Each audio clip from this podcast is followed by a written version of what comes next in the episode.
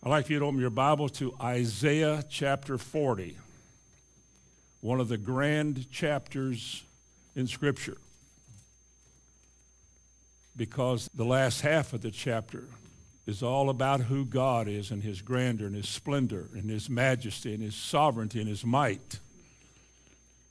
The last few weeks we have taught about the unique things of God, the uniqueness of God. That is what Scripture says that defines God. It couldn't define anybody else. The things that are said about God cannot be said about man, cannot be said about the inventions of man. Nothing that man has ever devised, built, dreamed up, or thought of can compare to God. God is unique. It's important for us as Christians to learn those things. We must never treat Scripture as some dull theological treatise on God.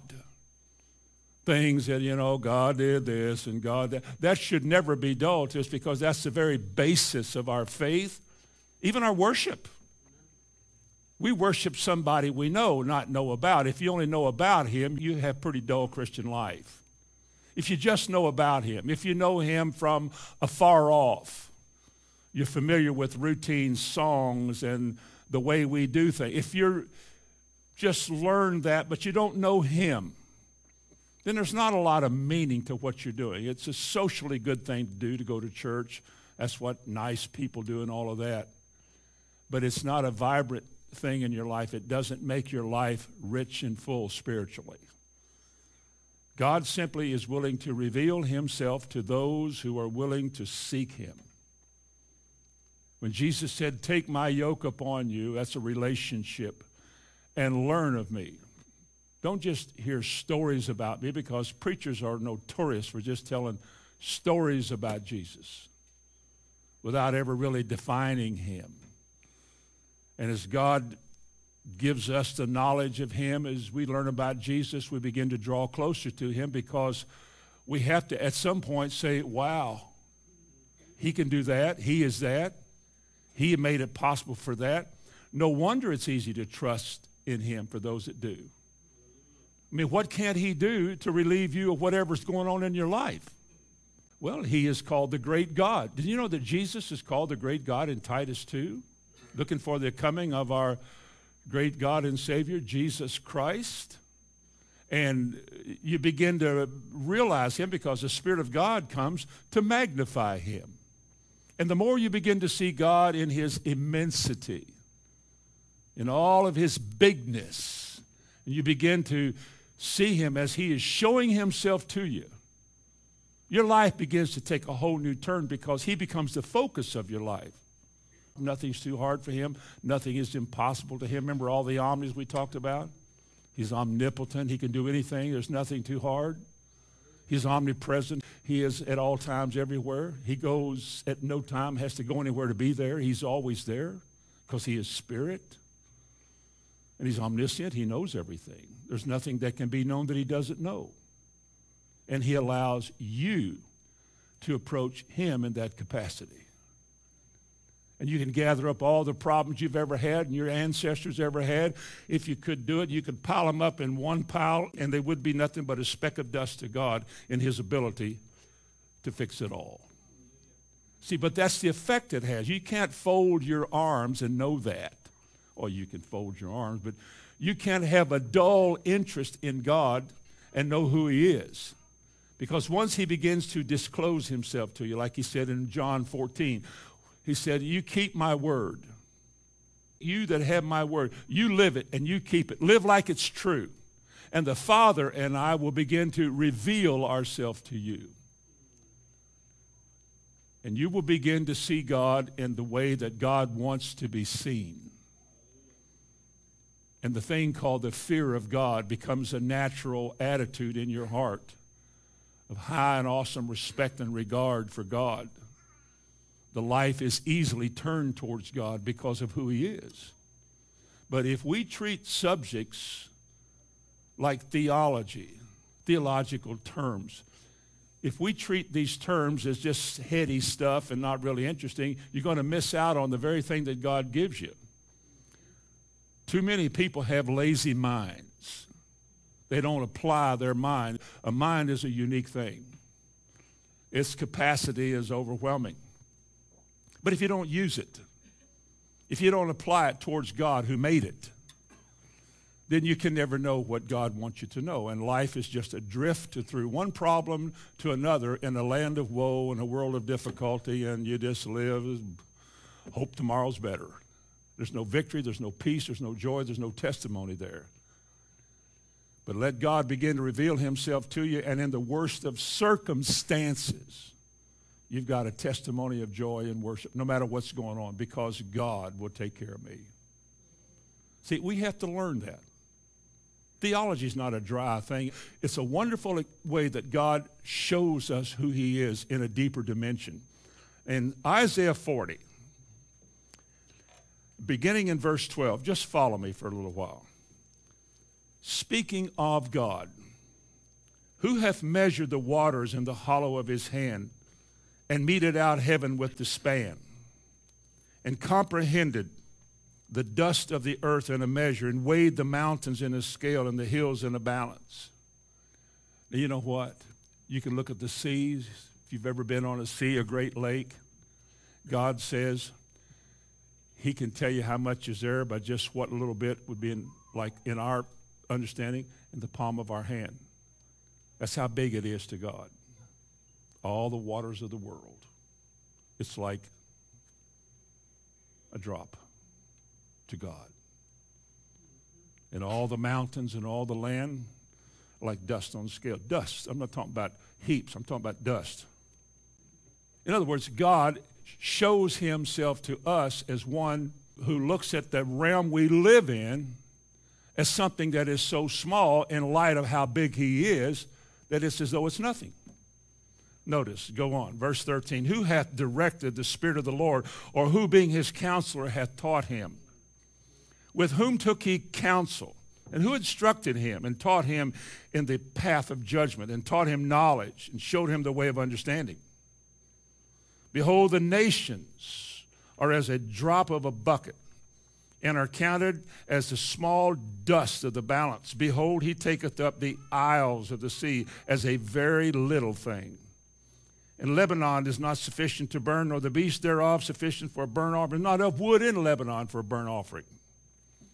All the nations before him are as nothing, and they are counted to him less than nothing and vanity.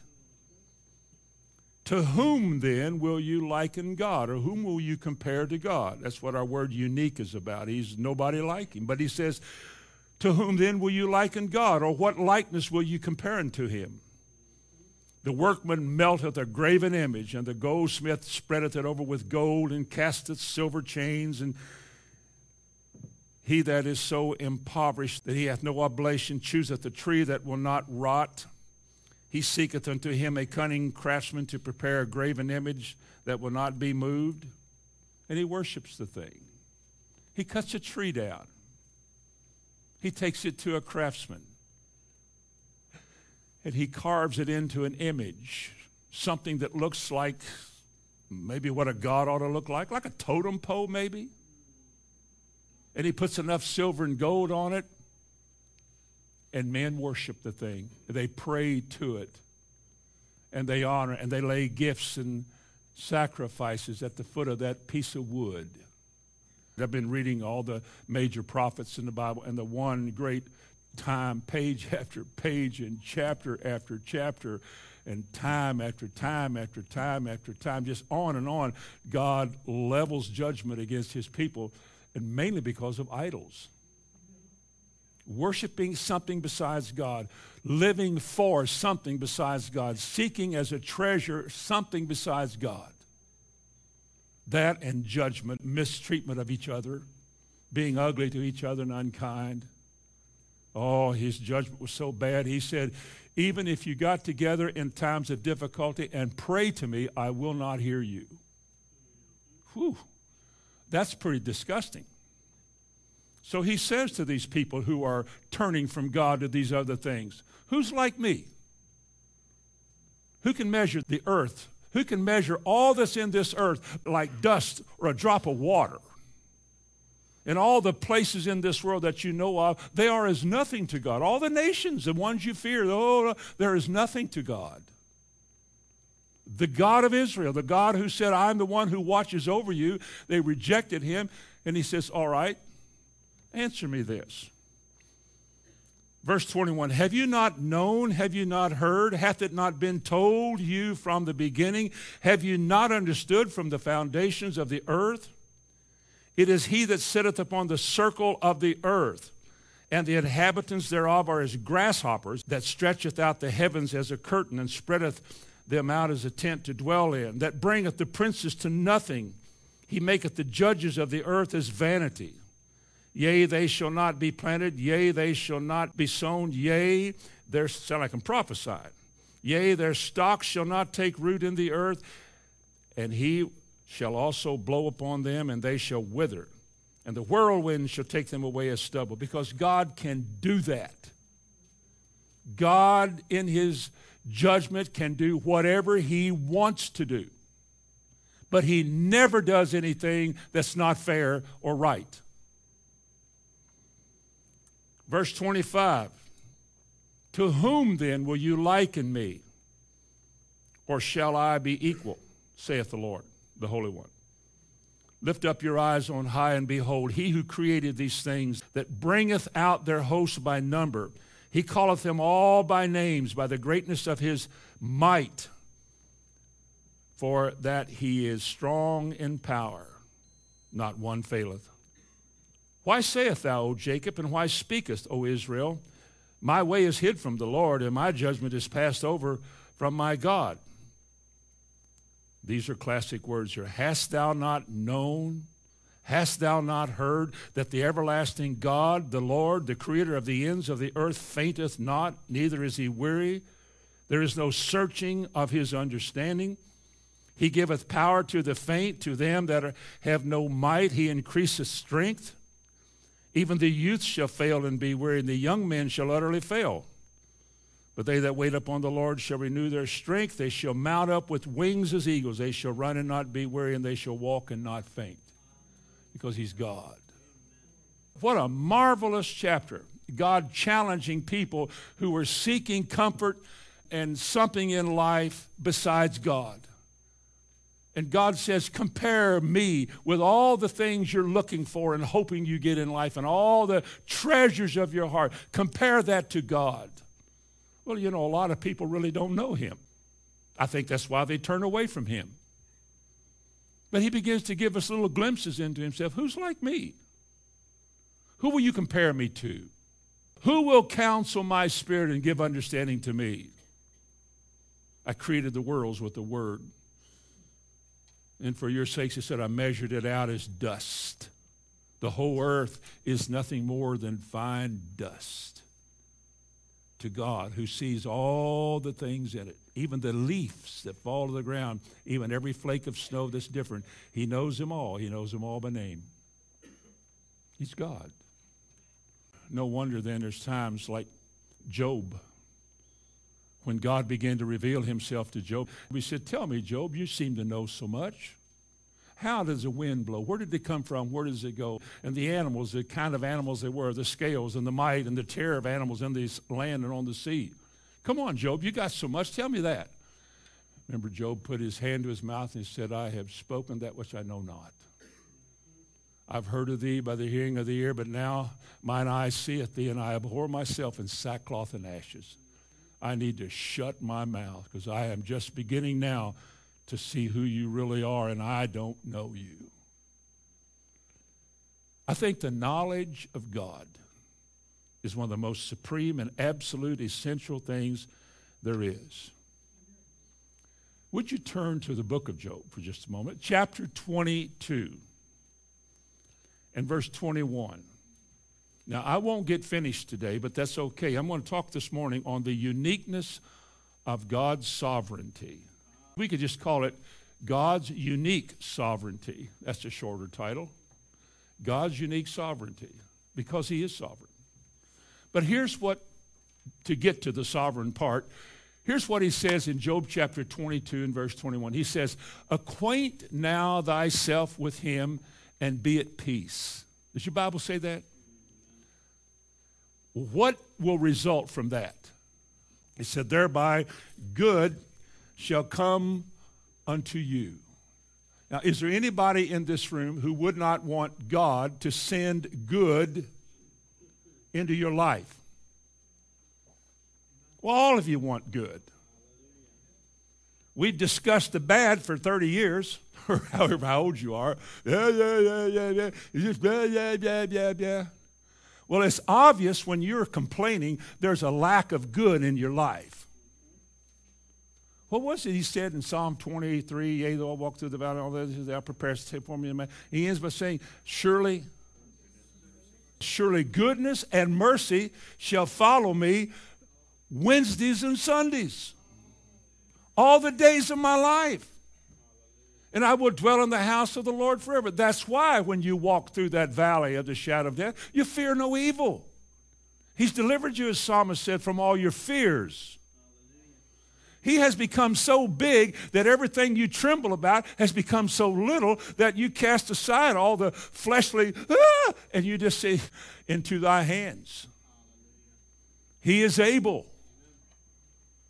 I have the privilege of coming boldly to his throne at a time of need in my life that I might obtain mercy from him. Oh, whom should I fear? What should I be afraid of if God is for me?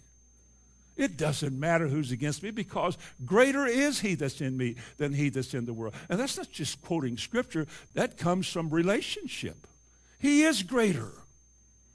God is bigger than the swine flu. Therefore, there's no reason to fear it.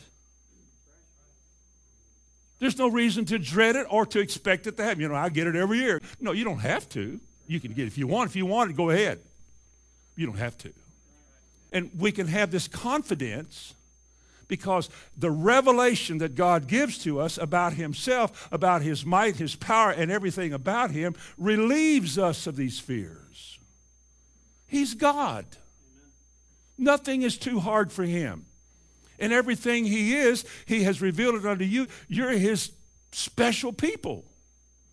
These promises in this book weren't made to the world. They don't belong to the world, they belong to you. The world cannot know them any more than they can know God. Amen. The carnal mind is enmity with God, it cannot know God because of the carnality of the mind, the fleshliness of the mind. But as the mind is being renewed, remember that Romans 12, the mind is being renewed so that you can know his will. And then life becomes an eye opening experience. Wow, praise God. That's why you say that. Praise God. And there's a smile on your face, there's a joy in your walk. And people will ask you a reason of this hope that is within you. Why are you so jovial in a time of difficulty? Because I know in whom I have believed, and I am persuaded that he is able to keep that which I have committed unto him against that day. What kind of God are we serving? He's a sovereign God. He's called the Almighty. And we're told in Job 22 and verse 21 to acquaint now thyself with him. The word really means to provide, but it means to draw nigh to him is to be provided with something that issues, secondly, in peace. Acquaint yourself with him, draw, know and learn about him. Quit treating this book as though it's something over your head. I can't get that. No, it's not over your head. Draw nigh to God. He said, Acquaint now thyself with him and be at peace. Peace is the absence of mental agitation. You're not all tore up. Peace is a serene, quiet rest in God. Peace. That wonderful song we used to sing in church Peace, peace, wonderful peace coming down from the Father above, sweep over my spirit forever, I pray, in fathomless billows of love. He's loved me enough that He wants me to be at peace like He is at peace. God is not restless. God is not nervous. God is not concerned about tomorrow. He's already in your tomorrows. He's already there because He knows the end from the beginning. He's God. He can do that. Nobody else can do that, but He can. You know what He said? He said, Good will follow you. Goodness. Now, I want to say these three things about God's sovereignty, His unique sovereignty. First of all, what it is, how we define, as Christians, how we define the sovereignty of God. Secondly, the testimony of Scripture, or the evidence of this sovereignty found in Scripture. And thirdly, the most difficult of this, which we probably won't get to today, but it's how does the sovereignty and the rule of God fit in with the will and the freedom of man to choose? It's a very good question. It's been debated for centuries. Churches have divided over it. People have fought about it, became mortal enemies over that one subject.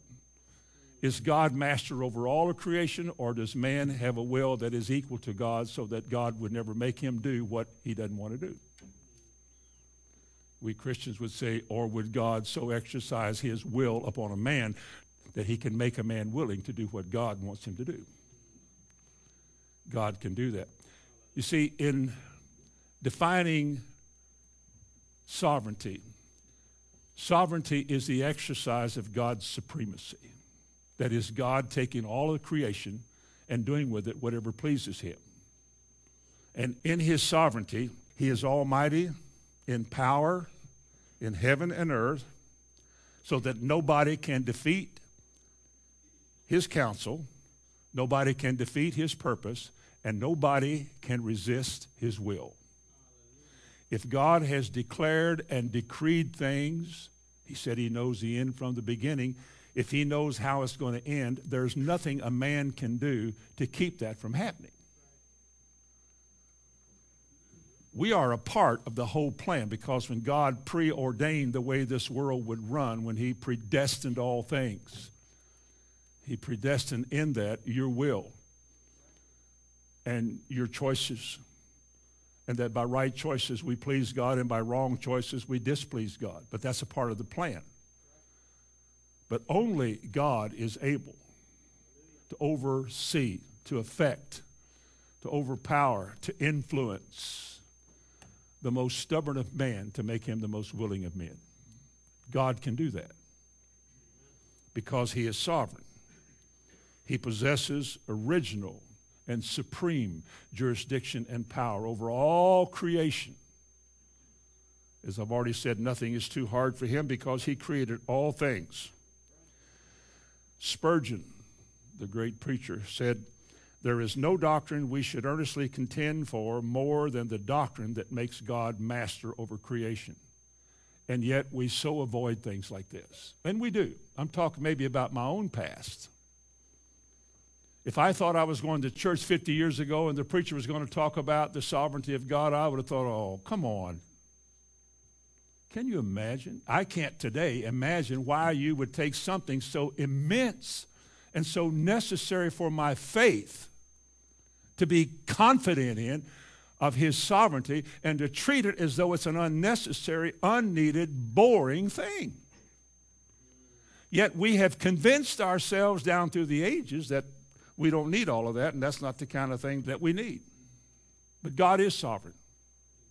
I said earlier that the exercise of his supremacy is his sovereignty. I remember a preacher years back in 1970. I remember clearly him saying that when Adam sinned, God had a problem. God had this problem when Adam sinned. And I, and I remember I didn't know enough to, to come out of the rain very well. And I remember thinking, how could God have a problem? How could God ever, ever have a problem if He knows the end from the beginning? If He knows how it's going to turn out, that's like having already seen the movie and know who wins. If you know your guy's going to win, you just sit there and watch him suffer and all of that, but he wins. He knows the end from the beginning. I thought, how could he have a problem? Or you hear phrases like this Well, God is trying to get men saved. Or God is trying to get your attention. I probably said that. I think now that that's not the way to say that. God isn't trying. God is not putting an effort out of trying to do anything. He's already declared what's going to be. He has. Makes you little, doesn't it? He already knows. God is trying to get men saved. God had a problem. I remember that. Or God is trying to defeat the devil. Well, the devil did this, and now God said, oh, now what am I going to do? As though he's not sovereign. See, this fellow did not see God as sovereign. You know, he was God who created a world and then put people in the world, and then he sort of, in a static way, stands back to let man decide what he wants to do. And God foresaw somehow or another how some of us would believe and some of us would come around. And He says, okay, those of you that come around, I will elect you to salvation, which is foolish. In God's sovereignty, like in Psalm 145, verse 13, He says, Thy kingdom, thy reign, the realm of thy rule, thy kingdom is an everlasting kingdom, and thy dominion endureth throughout all generations. At no time in creation has God not been in complete and total charge of all of creation. At no time. God has never been surprised, has never been uneasy. God has never been in a place where he was wringing his hands in uncertainty. He's a God of peace at all times. God knew what was going to happen. He's sovereign. Now, what do I do with this? I take the definition of God as being the master of all his creation, and I realize that this one God has asked me to come to him and lay all of my problems before him. The problems found in dust. Dust. It's gone. But in all of the little bitty things that, and he said, You come to me. There's nothing too difficult for me. I know your uprising and your downsetting. I know the hairs on your head. I know the steps you take. And you come to me because I'm master of all creation. There is nothing I can't do. There's nobody's mind I cannot change. There are no circumstances I cannot change. I can move heaven and earth if I have to because I'm God. That's who you come to. And he's asking you this morning to believe in him. That's where your faith. Faith comes by hearing, and hearing by the word. Look at the evidence in the scripture of it. Psalm 24 and verse 1. The earth is the Lord's, and the fullness thereof. But that's not all he said. The earth is the Lord's, and the fullness thereof, and they that dwell therein. Is that you? The earth is the Lord's and the fullness thereof, and they that dwell therein. That's me and you. The earth is the Lord's and the fullness of all of it. It's all God's. And the people in it are God's. Everything. The cattle on a thousand hills. All the gold and the silver in those hills. As we say in Kentucky, all the maters and taters that are planted in those hills. It's all God's. This is another subject, but this is why we as Christians should respect creation. Call it the environment. I'm not a wacko. There's one in my family, but I'm not her. I'm, we just simply respect the created order. We don't have to kill everything we see. We don't have to cut down every tree we see. But we treat things with respect because it's God's. The people you work for, if you have a job, the people you work for, you work for them as though that person was God. That is, you give them your very best. This is the way we live because we know Him. If we don't know Him, we try to get by with whatever we can. But Job 42 again, he says, I know thou canst do everything, and that no thought of mine can be withheld from thee. Job 42. I know that thou canst do everything, and that no thought can be withholden from thee. Now, I do want you to turn to the Psalms. I want you to turn to Psalms 115 and verse 3. Would you do that? We're looking at the testimony of Scripture that reveals the sovereignty of God. Psalms 115 and verse 3. But our God is in the heavens, and he hath done whatever we let him do. Well, that preacher said God wanted to do this or that, but man would not let him. I remember that. I'm thinking, man wouldn't let him. Who's sovereign here? How many of you know that parents are sovereign over children? Don't you give them a chance to make up their own minds? But you don't let them make up yours. And if they make the wrong idea, you say, We're not going to do that. Well, I want to. oh, good night, Irene, because you're not going to do it. you give them freedoms, but not to do whatever they please because your way is the one you're going to do. All right? And Psalms, again, 115, 3, our God is in the heavens. He hath done whatsoever he pleased. Or in Psalm 135 and verse 6, again, it says, Whatsoever the Lord pleased, that did he in heaven and in earth, in the seas, and all deep places. What did he leave out? God does as he pleases wherever there is anything to be done. In the realm of the created order, the heavens, the earth, and the seas, and the earth under the seas, uh, God does as he pleases. Why? Because he is God. It all belongs to him. When they were building the temple, bringing all these gifts to build the temple, and they were heaping up piles of gold and silver that were immense. He said in First Chronicles 29 11, just listen to this. Thine, O Lord, is the greatness. We sing this, and the power, and the glory, and the victory, and the majesty. For all that is in the heaven and in the earth is thine. The house you live in,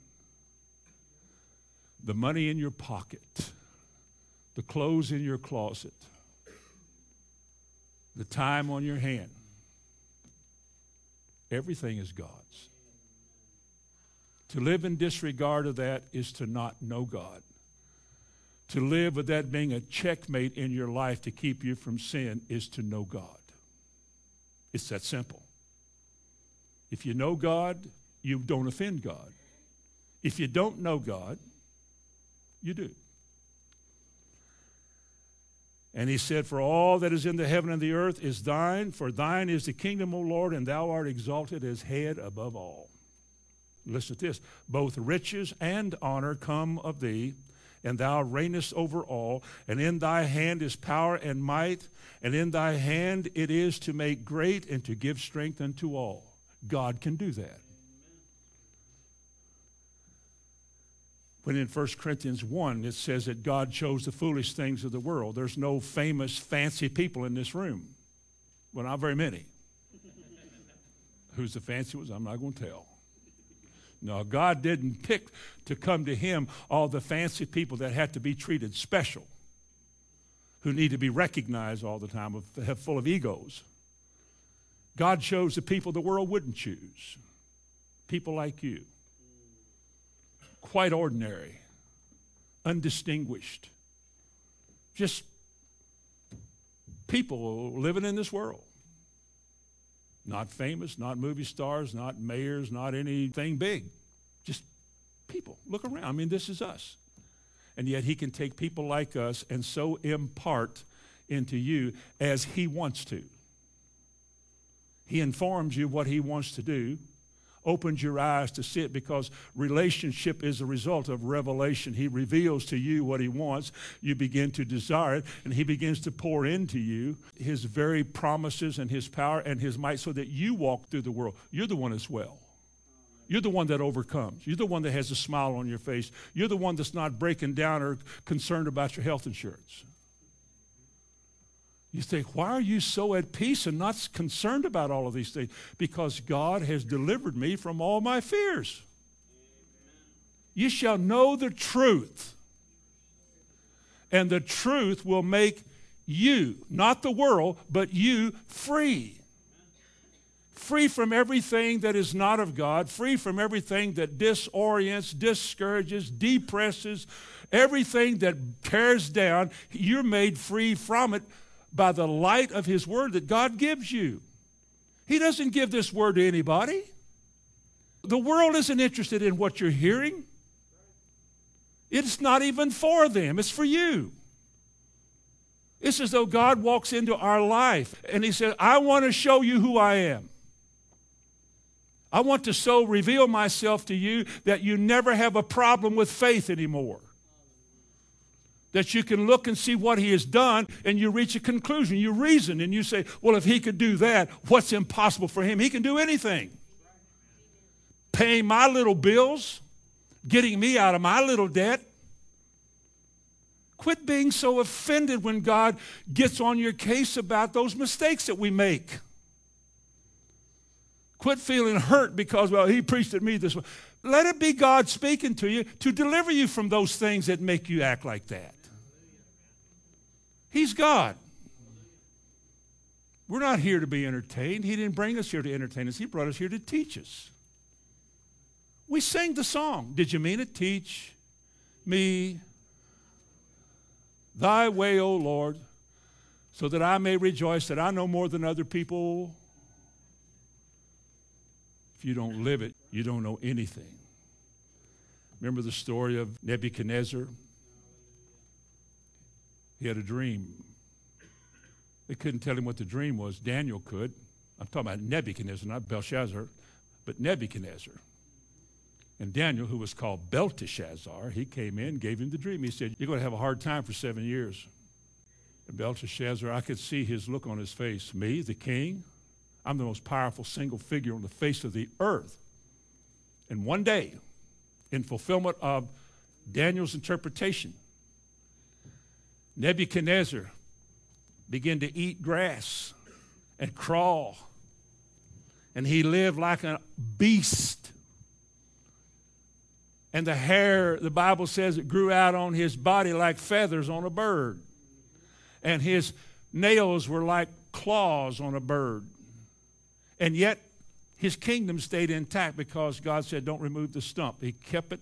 Nobody rejected him as king, even though, where's the king? He's out there eating grass. Don't get too close to him. That's Nebuchadnezzar. What's he doing? He's learning. God's taking him to school. School? Yeah. How long does this school last? Seven years. Can you imagine going out there and see him in the morning, the dew like on cows and animals, and the, the dew is on his back, and but he's got this hair on him now.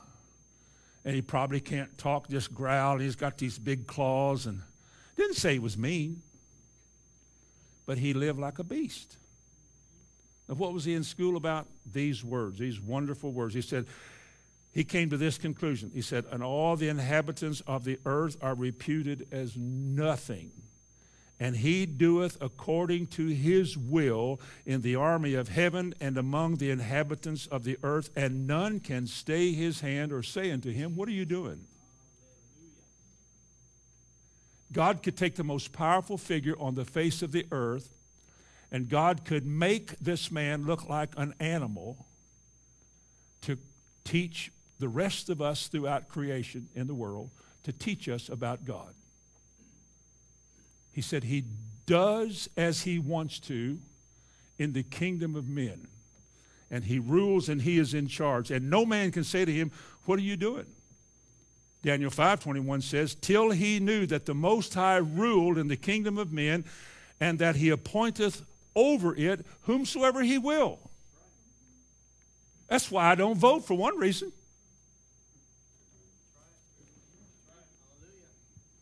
My barber one time said, Barbara was asking me about who I was voting for, and I said, Well, I, I don't. I'm not registered to vote. Said, Well, then you ain't got nothing to say about what's going on, and you shouldn't have an opinion. I said, I pay taxes. I wonder what the government would rather me do register or pay taxes? My opinion's not worth anything. The last I looked, there's no market for opinions. They're not worth much. But Nebuchadnezzar had to learn what it was about God that makes a man just put his hand over his mouth and stand before God and go, Whoa. He can do that because he rules, the Bible says, in the kingdom of men. Listen to these words in Isaiah. This is Isaiah 46 9. He says, Remember the former things of old, for I am God and there is none else. I am God and there is none like me, declaring the end from the beginning and from the ancient times the things that are not yet done, saying, My counsel shall stand and I will do all my pleasure. Here's the point God rules this created order that we live in. He's in charge of everything. No man can stop what he's doing. No man can resist his will. No man can defeat his purpose. The best designs of man cannot change anything that God has declared. You need to come to the place where your full and total submission, devotion, is to God, a kind of consecration that lets God be God in your life. And quit wondering if He can do this or wondering if He can do that. Well, he did this in the old days, he did that, but can he do it today? There's never been a time he couldn't do anything he wanted to. And yet, we hear about problems coming and we don't worship, we don't sing, we don't rejoice. We're not full of joy because of all of this. Guess the world is leaning on us hard. He can do anything. What about the Red Sea? And here comes Pharaoh with 600 of his best charioteers. I don't know how many other hundreds he had, but he loaded them all up. And we're coming after these Hebrews. They've come to the Red Sea. And they get there. I think of the Reed Sea, the little bitty one inch deep water the people tell us about, which makes the charioteers about an eighth of an inch tall. A little bitty. if the sea was only about that deep, then they were only about that big. But anyway, what a miracle. what a miracle. And the Bible said as they got closer to God's people, God allows these things to happen for a while. They got closer to people. Ah, they said, Moses, you brought us out here so we can die in this desert, and we told you to leave us alone. We would stay in Egypt. And here they come. And God made the wheels fall off the chariots. How many wheels fell off of them? I mean, you're talking about a lot of things that happened at once. Then we're talking about a cloud that came down in a desert. A cloud that came down so that nobody could see what was going on and everything was just in confusion. And then Moses taking a stick and holding it over the Red Sea. And then all of a sudden, here came this wind. Where'd it come from? He that said it in the heavens went, a little whisper from God, and the Red Sea opened up and became dry. A million people, I guess, say a million people walked across it. How long would it take the city of Louisville and all the surrounding suburbs of Louisville to walk through the Ohio River? I'm not talking about opened up here to Cincinnati. I'm talking about it opened up enough where they were, where they were all standing, it opened up ever how far it was across there, and all of these people went across on dry land. They didn't have to go, Ugh. they didn't do that. It was dry land. And all the time they were walking across there, God, who is in control of nature and all the elements of it, He kept the people that were trying to destroy them, the destroyer, He kept them in derision. And God's people walked across there. They got on the other side. And the song says, Through the Red Sea they did go, the waters spread apart. God gave Sister Miriam a dance down in her heart. Oh, the Holy Ghost will set your feet a dancing. We ever sing that? The Holy Ghost will thrill you through and through. The Holy Ghost will set your feet a dancing. And then there's about five or six verses. Some night we'll get caught up and do them all. Out of Egypt long ago, the Israelites were led by a mighty miracle. They all were kept and fed. Through the Red Sea they did go, the waters spread apart. And God gave Sister Miriam a dance down in her heart. Oh, the Holy Ghost will set your feet a dancing. And look down at him and said What? dancing. They get off the ground a little bit. Amen. You see, God can make it happen. He's in charge of nature and all of creation. Remember the book of Joshua? They were destroying their enemy, and the sun was going down, and Joshua said, Sun, stand still. Moon, be still. Time, cease. Until they finished destroying their enemies.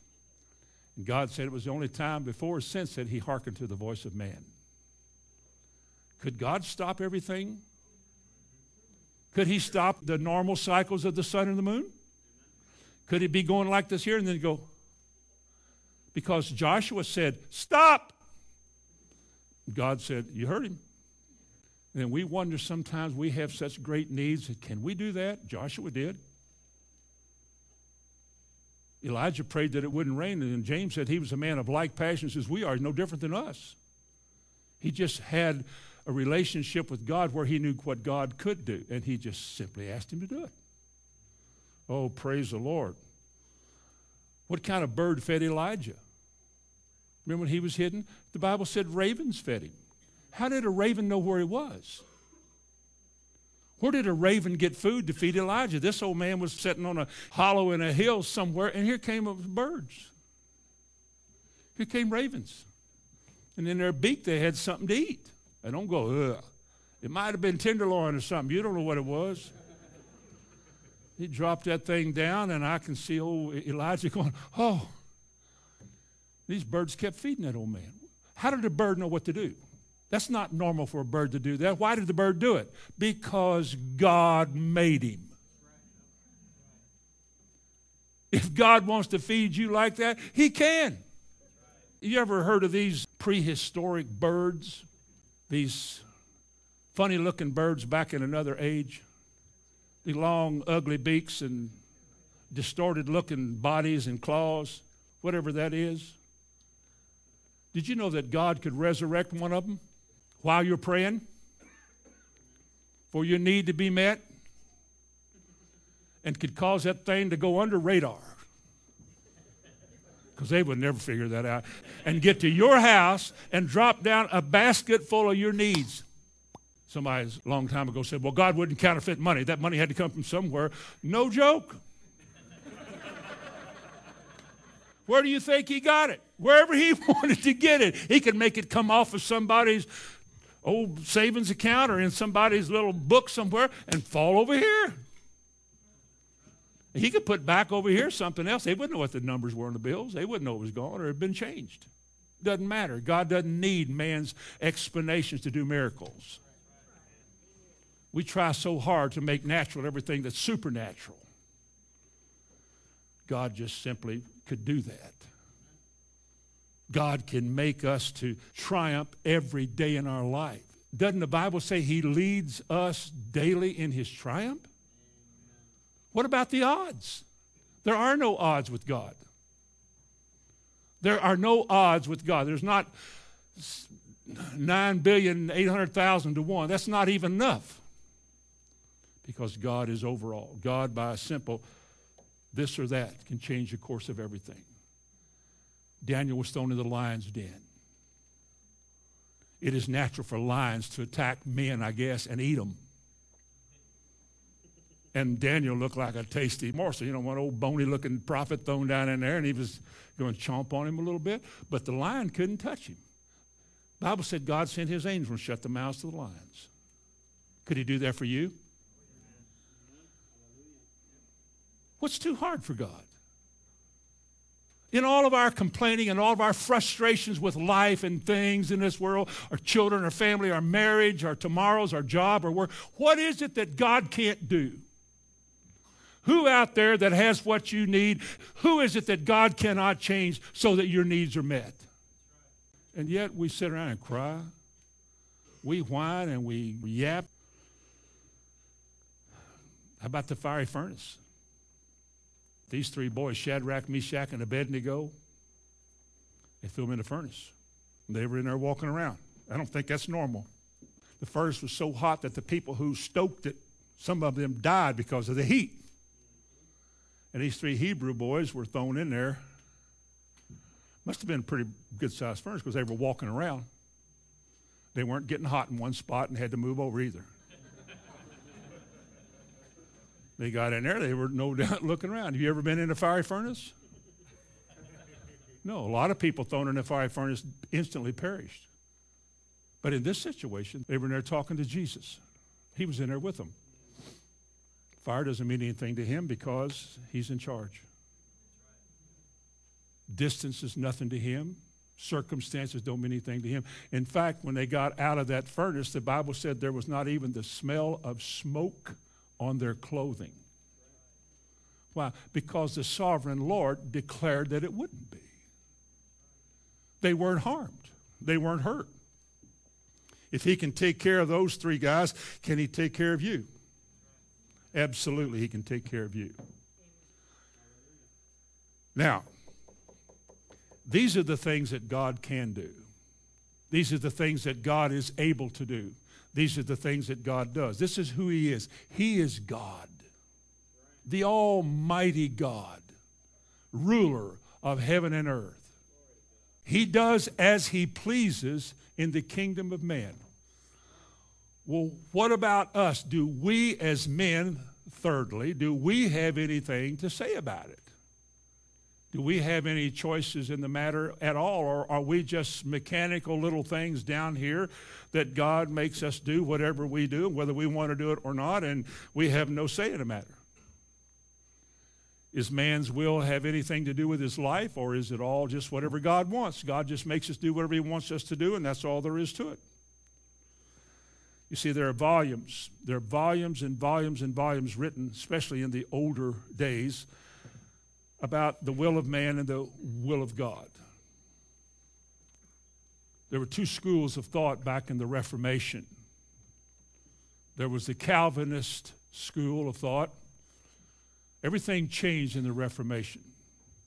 Bibles were being printed. The common man was now beginning to read for himself. Luther had the revelation about the just shall live by faith, and righteousness comes by faith. And these things had never been taught by the Catholic Church. And man was beginning to see things he had never seen before. And he began to devour Scripture and study. There were those who believed, for example, there was a camp called Arminius. We call them today Arminians. They protested Calvin's doctrines because they said that every man in this world is capable of making a right decision as regards being saved when the gospel message is presented. Whereas the Calvinist, remember the word tulip, T U L I P?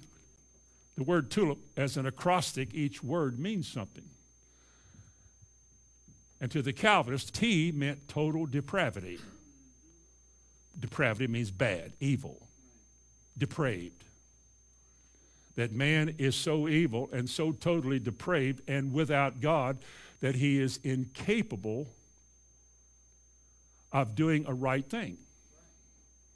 Now, the Arminians say, which is what most of everything else in churchdom is, the Arminians say that no, that God has created man with, even as sinful as he is, man, when confronted with God and the plan of salvation, is given the right to make the right decision.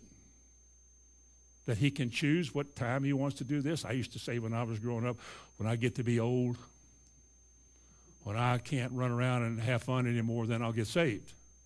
As though salvation is up to whatever I want to do about it. Because most people do believe that. Well, someday I'll go to church and I'll get religion. Someday I'll, I'll go get all this straightened out. And someday, it doesn't work like that. Now, the Calvinist said he's totally depraved. The U simply stood for unconditional election. That you're not elected to salvation because you've done something or because you are somebody. It is totally of God. God makes the choice, not you. And L means limited atonement. This is the difficult one. That Jesus did not die to save everybody. If he did, he failed. Would you agree to that? Not everybody is saved. A lot of people die lost without Christ. If Jesus died to save everybody and everybody is not saved, then he came up short.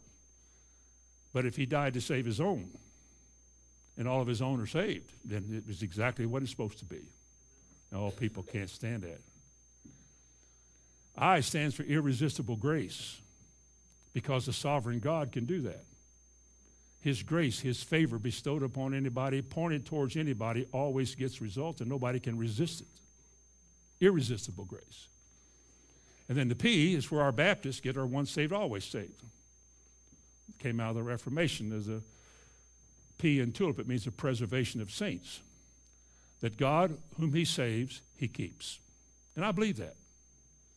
That whom God saves, He keeps. That's what our word tulip is about. Now, the Arminians had just the opposite, but I'm not going into that. Just want to say and show you that man's will is clear in the Bible. Man can quench the spirit, can he? Bible talks about quenching the spirit, talks about grieving the spirit, talks about resisting the spirit.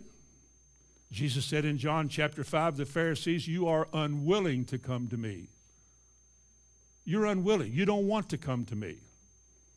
And he also said to the same one, He said, Why is it you do not understand what I'm saying? And he turned around and said, It's because you can't. God's word is of such a premium that the only people who can ever understand it and get it are those that God shows it to. It is always and forever a spiritual revelation, something that only God can reveal. A lost man is incapable of understanding spiritual things. 2 Corinthians 2 The natural man receiveth not the things of the Spirit. Why? For they are spiritually discerned. He cannot know them. He cannot know them. That's what your Bible says.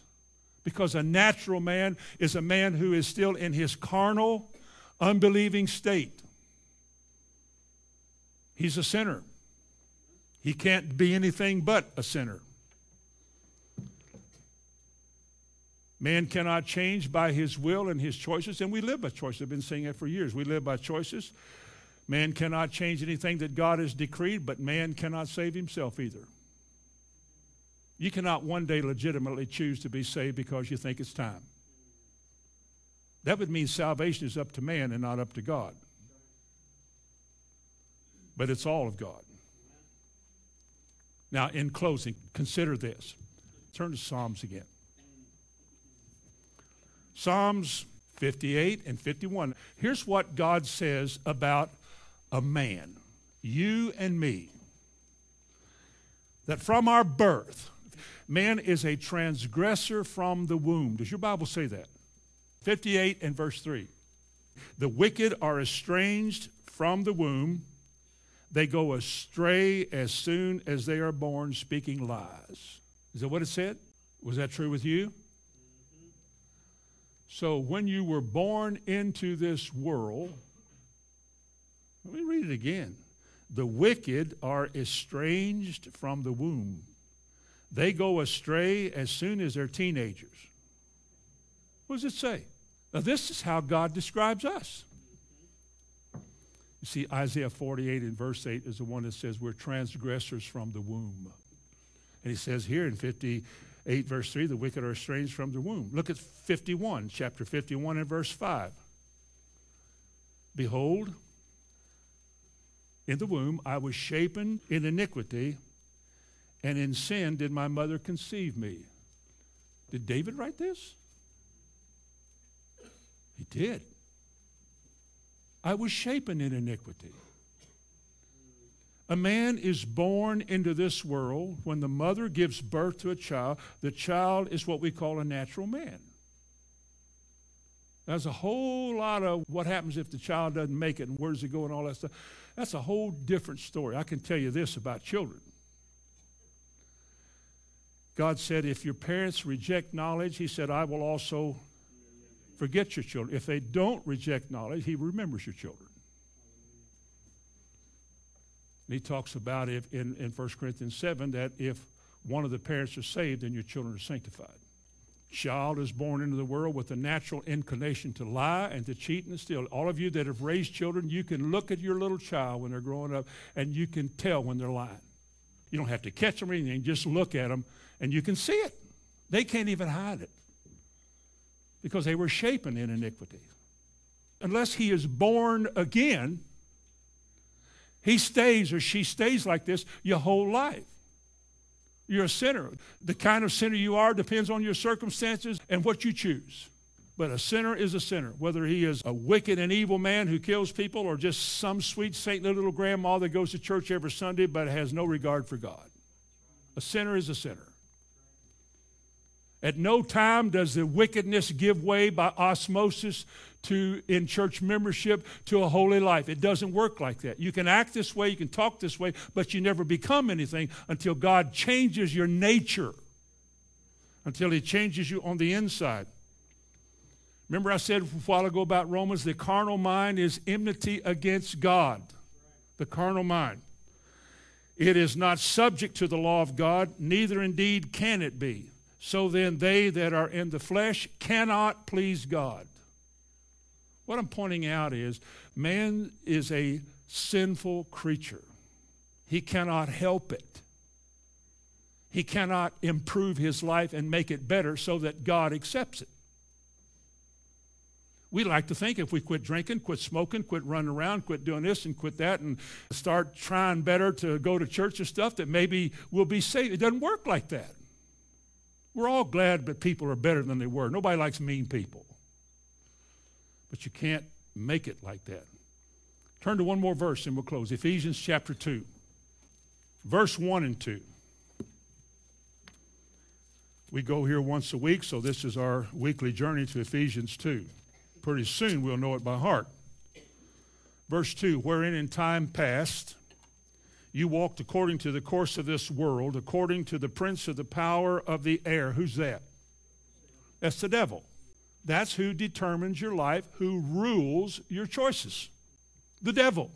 According to the prince of the power of the air, the spirit that now worketh in the children of disobedience, among whom we all had our manner of life in times past in the lust of our flesh fulfilling the desires of the flesh and of the mind, and were by nature. What were we? Children of wrath. We were by nature the children of wrath, even as others were. Listen, there was nothing good about us. All we, like an unclean thing, come to the Lord. There is none good, not even one.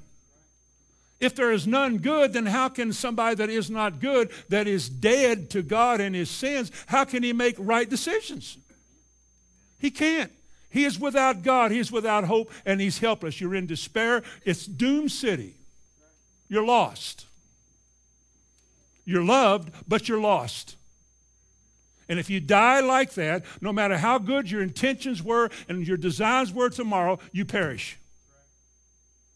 It's not God's will that any man should perish, but that all should come to repentance. And the gospel message has been preached throughout all the world. It's being preached if it hadn't been yet. And the gospel that brings salvation has appeared to all men everywhere. And yet, it is generally rejected. Man has a hard heart. He is an evil mind. Jesus told his own disciples once if you then, being evil, know how to give good gifts unto your children, doesn't mean that an evil man can't do good things. Oh, a lot of evil people give gifts and, and work at mission fields and donate a lot of money and everything. They, they do all of that. But it's not because they love the Lord, it's because they love the fact that they feel good about what they did at least I'm doing something. And hopefully that, that'll get them into heaven. But as they said in Acts chapter 8, your money perish with you if you think you can buy the gift of God. It's not for sale. The only way a man can ever come to God is if God breaks his heart. God breaks your heart and makes you see your sinfulness before Him. And godly sorrow brings repentance, the weeping of a lost soul before God, seeking forgiveness. And then God, who because you ask, He brings you in. For by grace, through faith are you saved, and that not of yourselves. It is the gift of God, lest any man should boast. I'm telling you this morning as we leave that God is bigger than life. My lips shall praise thee, thus will I bless thee. I will lift up my hands into your name. Nobody else is worthy of praise. Nobody but God. I am what I am this morning by the grace of God. I was a sinner. God saved me. I don't go around confessing I'm still a sinner because you're either an ain't or a saint. And just being a saint doesn't mean that you can now relax and take it easy because this is putting your hand to the plow and don't look back. That's a test. Father, in Jesus' name, help us to understand who you are to see you in all your bigness and all your greatness. Lead us by the hand, Lord, as nobody else can, as nobody else is capable of. Lead us by the hand into the eternal habitations. Bestow upon us that measure of grace that brings us faith and joy and peace and righteousness. I thank you this morning for your word, for your word that is incomparable, for your living word that is like a sword that cuts and divides and makes us to know right and wrong. I thank you for your spirit, Lord, who works among us to convict us of our sins. I especially pray as we leave this morning that we will never forget that you not us. You have called us to come and assemble before you to hear what you have to say so that you won't have to judge us. We ask you to bless us with all it takes to please you. In Jesus' name, amen and amen.